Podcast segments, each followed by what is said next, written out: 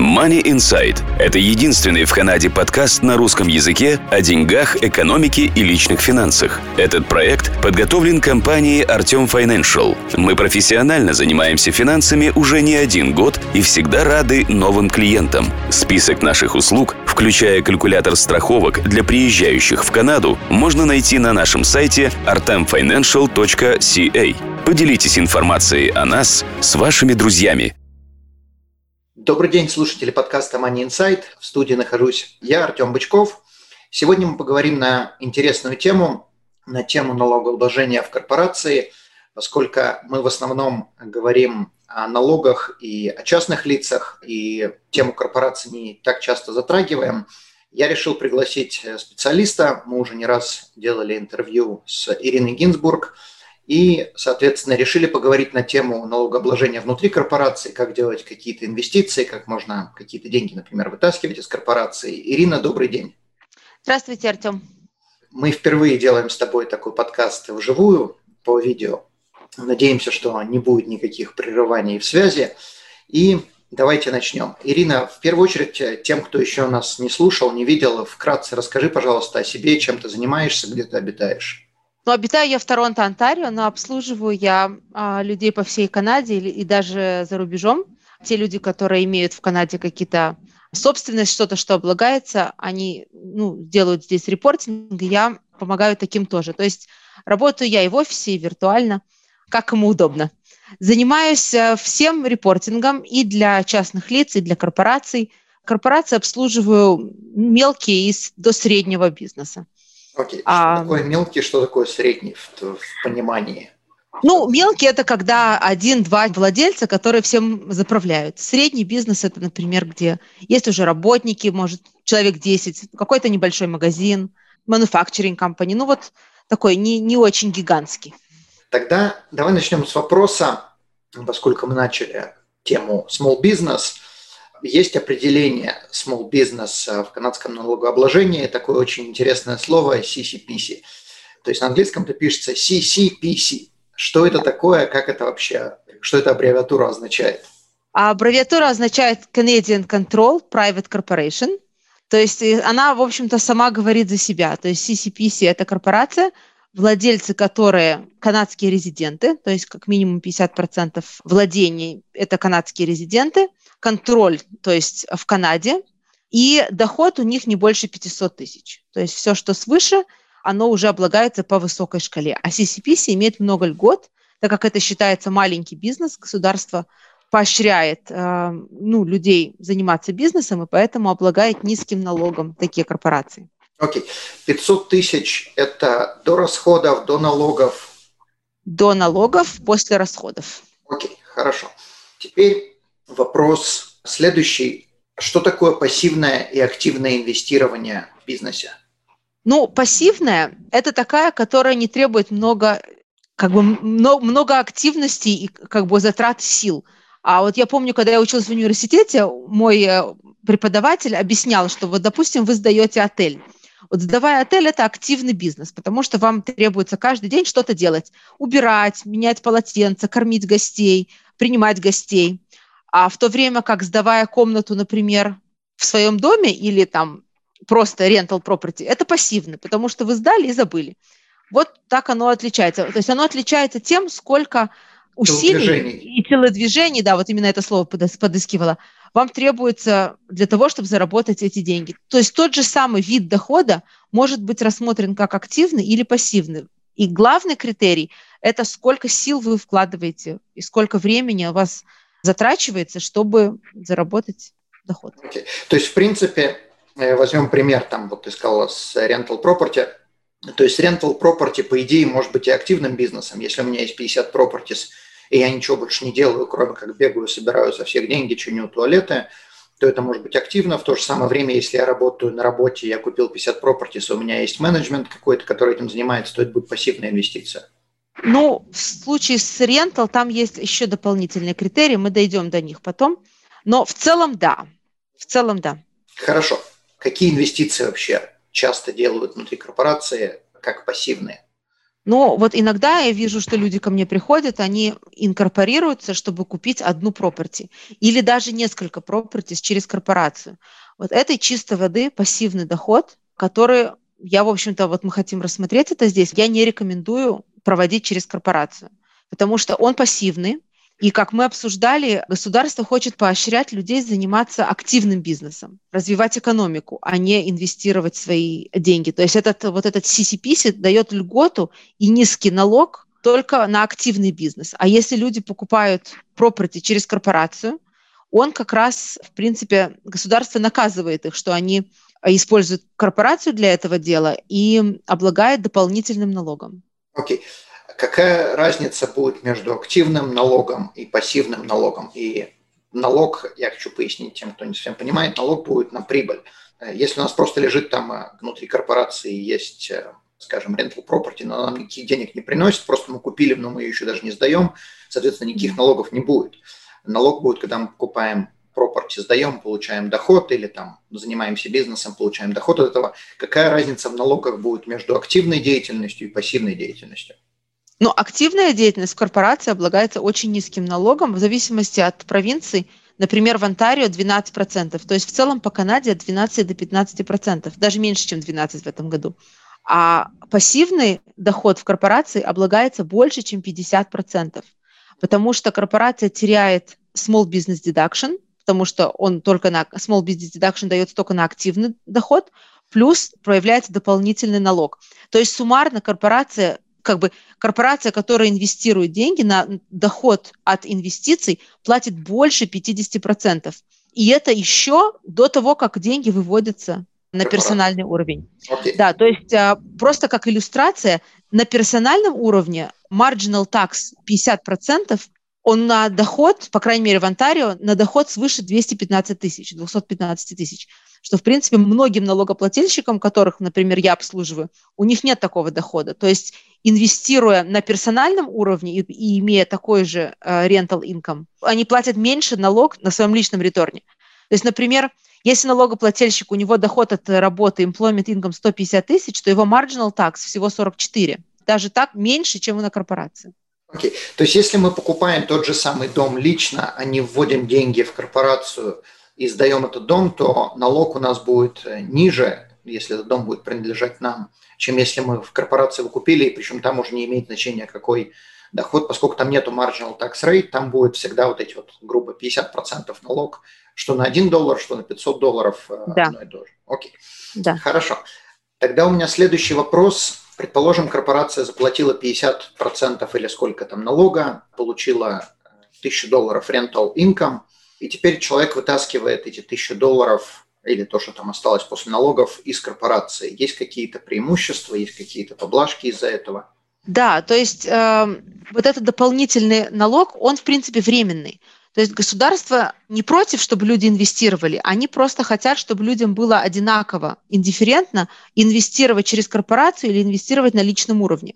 Поэтому, когда люди вынимают уже деньги из корпорации, берут дивиденды себе – то они получают, корпорация получает рефанд за этот дополнительный налог. То есть что получается? Когда корпорация платит дополнительный налог, треть вот этого инкома, да, который облагается налогом, он попадает в такой бакет, называется RDTOH, Refundable Dividend Tax on Hand. И там вот эта вот сумма сидит, просто как в кармашке и аккумулируется, пока человек не берет себе дивиденды. Когда он начинает вынимать деньги дивидендами, он получает такс-рефанд 1 доллар на каждые 2.6 дивиденда, которые он платит. А потом вот этот дивиденд уже облагается низким налогом на персональном уровне, на налогом меньше, чем от зарплаты. То есть суммарно получается, что корпорация заплатила высокий налог, потом, когда деньги вышли на персональный уровень, человек заплатил налог на персональном за дивиденды, но корпорация получила рефанд за дополнительный лишний налог заплаченный. И мы пришли в, как бы в оригинальную точку, вот сколько бы мы заплатили налога изначально, если бы инвестировали на персональном уровне. Окей, okay. и если человек вытаскивает это как дивиденды, то у него получается также non-eligible tax credit. Да, non-eligible tax credit, да. Окей, okay. хорошо. То есть э, суммарно это получается то же самое, за исключением того, что поскольку корпорация заплатила больше налогов, то у нее есть меньше денег инвестировать. То есть если бы человек делал это сам, у него было больше денег инвестировать. Но налог, грубо говоря, будет одинаковый в том и в другом случае. В конце концов, да. Но, в принципе, я вижу, как мне приходят обычно вот люди в двух сценариях. Первый сценарий – это они, у них есть деньги, вот свои, не внутри корпорации, а просто как бы уже, уже автор tax money. И эти деньги они хотят инвестировать в real estate. Вот такие деньги я не советую инвестировать в real estate, потому что они попадают вот в этот луп, чтобы они будут платить корпоративно, потом вынимать на себя лично, получать рефанд – это неудобно, потому что у них уже есть деньги на персональном уровне. Таким я рекомендую инвестировать без корпорации. Но бывают другие ситуации, когда у людей, например, уже есть корпорация, и в ней уже саккумулирован кэш. И они вот думают, это уже что после это... налогов. Это уже после налогов. Да, вот у корпорации есть деньги заработанные, и теперь у них есть альтернатива. Или вынуть эти деньги из корпорации, заплатить персональный налог и тогда вкладывать, или вложить деньги уже вот через корпорацию. Вот таким, может, и имеет смысл вложить через корпорацию, потому что, вынув их на персональный уровень, они, у них остается меньше кеша вложить. Понятно. Потому, Окей. Да. Тогда у меня следующий вопрос. Какие есть э, shareholder бенефиты, которыми можно воспользоваться? Shareholder loans, как они работают э, и что можно с этими, с этими деньгами, которые внутри корпорации, сделать, если что-то можно? В целом, как бы вынимать деньги из корпорации можно только двумя путями обычно, это дивиденд и salary. В обычной ситуации shareholder loan, если его не вернуть, то он становится taxable income для shareholder. Но есть кое-какие исключения. И вот э, купить principal residence shareholder может, если как бы учитываются некоторые условия, соблюдаются некоторые условия. Он не может купить инвестиционный property. Но если shareholder, он также employee в этой компании, и он покупает свой principal residence, то он может взять лон у компании для вот этой цели. Но именно, что очень важно, я хочу подчеркнуть, это исключение для employee. То есть он ее берет, этот лон, и на capacity of employee, а не shareholder. Ну и тогда как бы conditions, которые должны присутствовать, значит, он берет как employee, он должен получать зарплату от своей корпорации, между ним и корпорацией должно быть соглашение, вот такое же соглашение похоже, как если бы он брал лон в банке. То есть э, как долго он будет выплачивать, какой будет процент. А процент должен быть не меньше, чем процент разрешенный CRM. То есть CRA каждый квартал публикует prescribed interest rate, и, ну, как бы rate должен быть reasonable, как минимум, как CRA prescribed. И Порядка этот... двух с половиной, там, неважно, сколько сейчас. Да, он даже на один упал, по-моему, сейчас, да. Окей, то есть, то есть это, это смешной процент, скажем так. Да, маленький процент, причем он платит процент своей же корпорации. Да. А, ну, этот интерес в корпорации, он taxable. И... Это, кстати, будет пассивный или активный? Да, конечно, пассивный, да, вот я как раз хотела сказать, да. Это будет пассивный инком для корпорации, но один процент не такая беда. Да. Тогда э, я думаю, что многих это заинтересует. Сразу у меня много вопросов по поводу вот этой вот возможности. Э, во-первых, можем ли мы зафиксировать вот этот prescribed rate на долгий период времени? На 5 лет, а потом okay. надо его опять пересматривать. Okay. ну хорошо. То есть если он упал, то можно использовать новый. Если поднялся, то 5 лет можно использовать старый. Хорошо. Это соглашение нужно делать с адвокатом или можно как-то сделать с бухгалтером или там, не знаю, в интернете что-то найти, самому написать между корпорацией а... и employee? Ну, это вопрос больше к лойеру, но я думаю, что можно найти темплейт в интернете. Окей. Okay. Следующий вопрос. Этот дом, который мы покупаем, он должен быть первый для обоих супругов, для одного супруга. Этим домом, как бы мы не должны были владеть домом там, ближайшие пять лет, или это можно один продать дом, следующий купить и взять деньги в долг. Он не должен быть ни первый, ничего, он должен быть principal residence. То есть не он важно, должен быть дом, в котором они будут жить. Окей. То есть если у нас даже есть сейчас дом, мы какой-то продаем, и у нас есть возможность взять деньги из корпорации, вот, вот сделать суду на новый дом, то есть да мы только один продали, второй купили, то есть не нужно, чтобы какого-то там разрыва было. Это не first time home buyer. Это не first time home buyer, просто это должен быть дом не для инвестиций, а для principal residence. Окей. Okay. На какой период времени мы можем взять эту суду? Это должно быть reasonable. Вот мы пишем agreement, и он должен быть reasonable. То есть вот если бы вы брали лоун в банке на покупку дома, то вам бы дали на какой срок? Там, скажем, ну, 25 вот, лет. Вот на такой же срок это reasonable. Окей, okay, то есть это не 200, не 300, это да, есть, на 200 лет unreasonable. 40 может быть окей. Не знаю. Хорошо. Ну, 25 лет окей, reasonable. Э, следующий вопрос, сколько можно взять денег? И также вопрос, который, я думаю, заинтересует очень многих, а можно ли взять деньги, когда уже дом есть? Сколько, неважно, то есть нету какого-то лимита, если только это будет использовано для этого дома. То есть должно быть, ну, должно быть видно, что эти деньги использованы для down payment. А что еще раз, если, если, дом если уже, есть, нет, да. этот cash to buy principal residence. Окей, okay. то есть только когда мы собираемся покупать. Да. То есть мы не можем использовать это уже, когда чем-то владеем. Хорошо. Но я думаю, этой лазейкой многие заинтересуются, потому что она намного более выгодная, чем э, брать деньги в банке, хотя по той простой причине, что процент можно сделать намного ниже. И Плюс ты платишь интерес себе, сто процентов. Да. Эта лазейка замечательная, но надо быть осторожным, потому что она должна быть и на capacity of employee. То есть получается, что если у нас в корпорации есть shareholder и есть еще другие employees, и они не имеют возможности взять такой лоун, то получается, что он берет это не как employee, а как shareholder, потому что у него есть преимущество. Вот это очень важный момент. То есть э, или открываете корпорацию с самим собой и ни с кем больше, или же давайте такую возможность всем остальным работникам. Хорошо. А как, предположим, мы взяли 10 тысяч из корпорации как employee, и у нас есть еще работники, как CRA может сказать, а почему вы другим работникам не дали? Ну, как бы, ну, другие работники не просили или дома не покупали. То есть есть какие-то нюансы, которым надо, которые надо помнить. Ну, не знаю. То есть как-то может, вы можете как-то написать employment agreement, что там надо поработать 40 лет, пока, пока получишь такую опцию. Не знаю. Понятно. Не Хорошо. знаю, вопрос к лойеру. Понятно. То есть, тем не менее, это надо учитывать, что если CRA придет с аудитом, то и проверить, что кто-то, предположим, покупал дом за это время, ему тоже надо было бы предложить такую опцию. Хорошо. Какие еще есть лазейки вытащить деньги временно или на постоянной основе из корпорации и заплатить меньше налогов или отсрочить налоги? Ну, можно взять лоун у корпорации, и, в принципе, его можно держать, э, не выплачивая. Его надо выплатить до конца второго корпоративного года. То есть вот как иллюстрация, например, если конец года у корпорации 31 декабря, скажем, 2021 года, а мы взяли лоун сейчас, вот в марте, да, то есть до декабря 22 то есть второго корпоративного года его нужно выплатить. Если он не выплачен, тогда он становится инком для шерхолдера. Но, по крайней мере, довольно большой срок, когда он может, можно его держать. Интерест корпорации все равно надо за него платить, но хотя бы можно пользоваться деньгами вот этот период.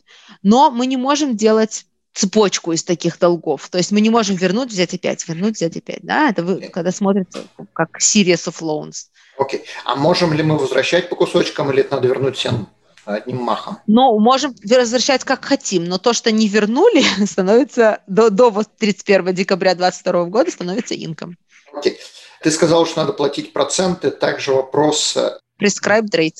Если мы взяли это на два года, а если мы взяли это и вернули в том же году, все равно, ну просто для маленьких корпораций CRA не видит отчетность в течение года, да, то есть а, видят только на конец года. То есть если на конец года не было лоун, и на конец следующего года опять не было лоун, многие маленькие бизнесы не платят, ну, как бы процент своей же корпорации. Но по правилам надо. На все время, что вы взяли деньги и ими пользуетесь, надо платить интерес корпорации. Окей. Okay. Даже если... То есть если делать буккипинг, например, каждый месяц, то, то по идее, да, надо платить. А надо ли заполнять какую-то отчетность, когда мы берем деньги в долг на, на вот эти два года или сколько там? Нет, нет. Ну, иногда люди делают агримент между собой и корпорацией, в зависимости от того, сколько владельцев. А как часто можно вытаскивать деньги? Предположим, мы сегодня взяли, до конца 2022 года вернули, а 1 января 2023 опять взяли на следующие два года. Ну вот это выглядит как series of loans. То есть, опять же, акт не описывает, как часто можно брать, но это не должно выглядеть, как будто мы вернули и сразу взяли опять, вернули и сразу взяли опять. Окей, okay, то есть если мы будем брать там раз в год, предположим, но не, не то, что мы там вернули и тут же взяли, а с каким-то большим перерывом, то в принципе это может прокатить. Но я подозреваю, что это все, то, что в принципе это все зависит от того, как CRNet будет смотреть. Ну, смотрите, мы же делаем отчетность раз в год, да, то есть мы показываем CRA statement раз в год. То есть если у нас все время в каждой отчетности висит лоун, то у них будет вопрос, э, Почему этот loan не included in income? Почему он не выплачен? Понятно. Но если у нас, предположим, один год будет суда оплачено, а в следующем году никаких суд нету, а потом опять взяли суду, то это, в принципе, может прокатить. Я думаю, что да. Окей. Понятно. Интересно. Хорошо. Какие-то еще советы, какие-то еще замечания по поводу пассивного инвестирования внутри корпорации?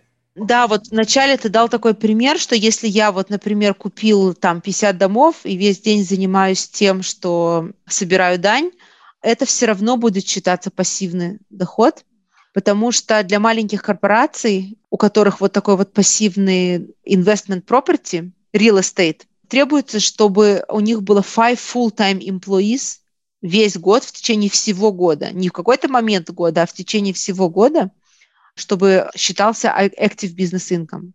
То есть своих именно employees, то есть ты не можешь нанять контрактников, ты не можешь нанять какую-то компанию, которая будет этим заниматься. Это надо, чтобы в твоей корпорации было 5 работников. Да. Окей. Да.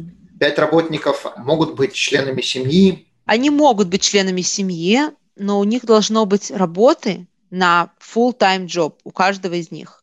То есть, да, один имеет право там убирать офис, другой бы сидеть и отвечать на телефонные звонки, третий заниматься бухгалтерией. Нет проблем, они могут заниматься чем угодно для этой корпорации, но у них должно быть достаточно работы на full-time job. Понятно, а двое ходить с бейсбольными битами, понятно. Например, да, но получать зарплату. То есть, э, как бы, чем взять, например, одного какого-нибудь менеджера и платить ему 100 тысяч, можно взять 5.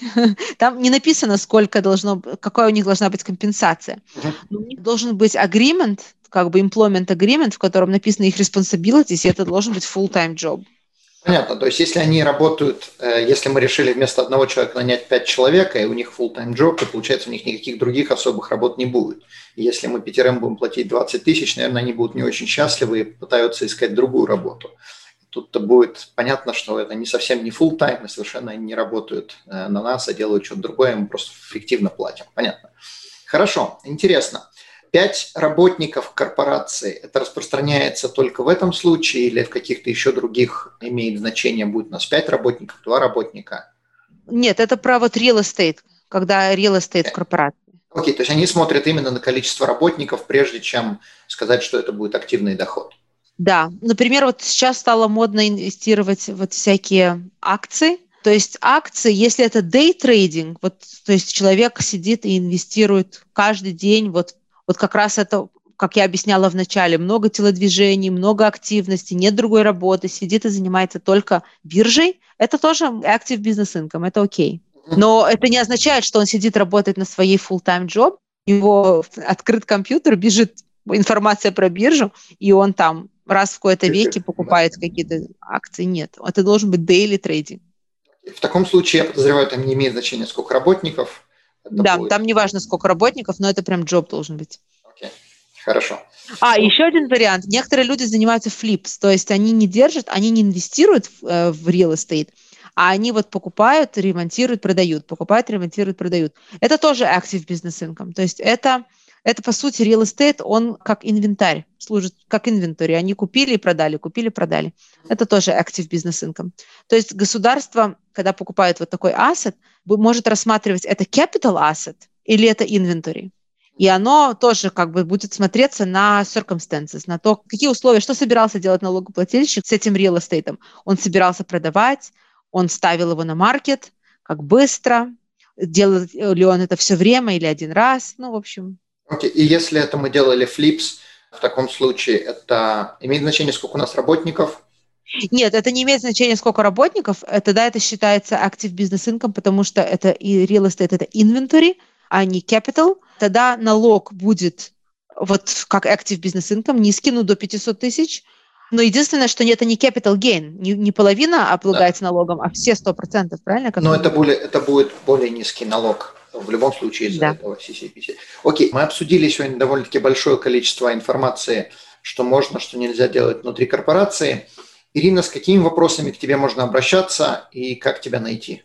Ну, у меня есть веб-сайт. На веб-сайте есть вся моя информация, email и телефон. И еще у меня на веб-сайте есть такс-блог, э, который я пишу по разным темам.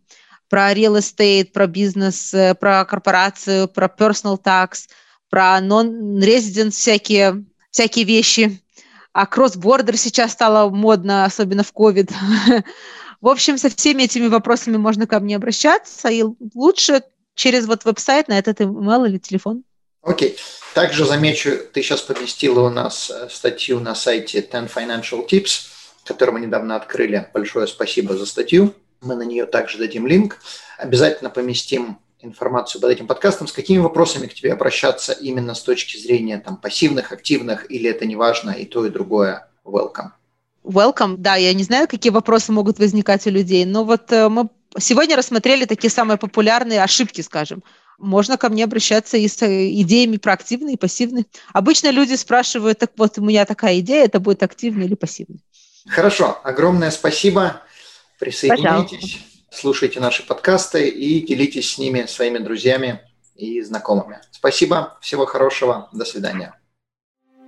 Данный подкаст сделан лишь для вашей информации. Компании, инвестиции, страховые продукты и другие материалы, упомянутые в подкасте, упомянуты лишь для ознакомления и не являются рекомендацией к действию. Так как мы не знаем вашей конкретной ситуации, то мы не можем нести ответственность за ваши действия после прослушивания подкаста. Пожалуйста, обращайтесь к специалистам, если вы не уверены, как поступить. Спасибо, что слушаете нас и не забывайте задавать вопросы.